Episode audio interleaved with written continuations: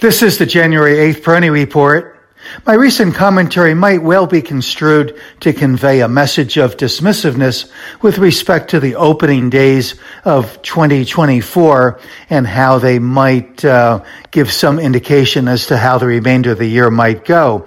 And I've been somewhat dismissive as well about the January theory, such as the first 10 days theory and the as goes January, so goes the year uh, theory. It has been my contention that the uh, real foundation for 2024 is probably uh, built upon the action that we saw after the lows in October of last year.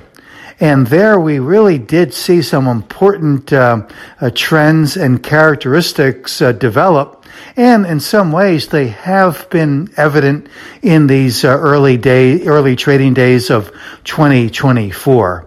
So what my message uh, really is is to not really be so uh, focused on the day-to-day action that we have seen so far this year, but really to consider what happened in the fourth quarter, what uh, sectors came alive, what um, other trends uh, developed.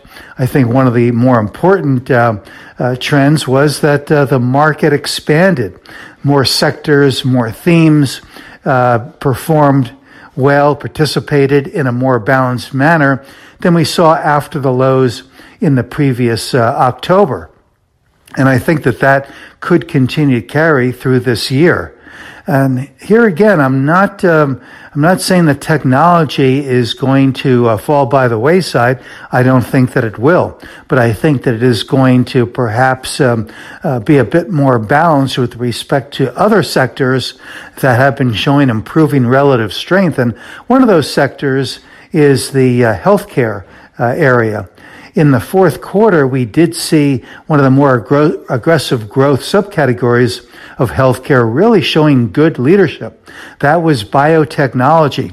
Biotechnology has been underperforming for the better part of the last uh, couple of years but now it has uh, begun to show significantly improving relative strength, uh, not just among the uh, name brand biotechs, but even among a number of the medium and small cap ones.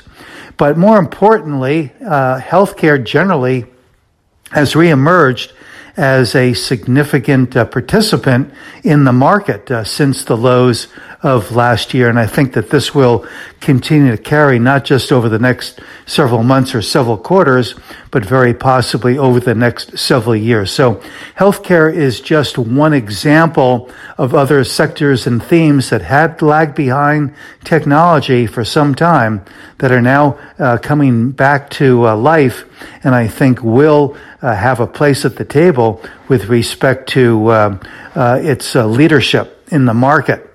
And that uh, to me is a good thing. That to me signals a market that is, in fact, uh, in my opinion, on a stronger foundation uh, than even what we saw uh, back in 2022 after the October lows were struck then. So this is a more inclusive market uh, as I see it, and that um, means that the market will not be vulnerable if any one particular sector or theme comes under some temporary uh, selling pressure.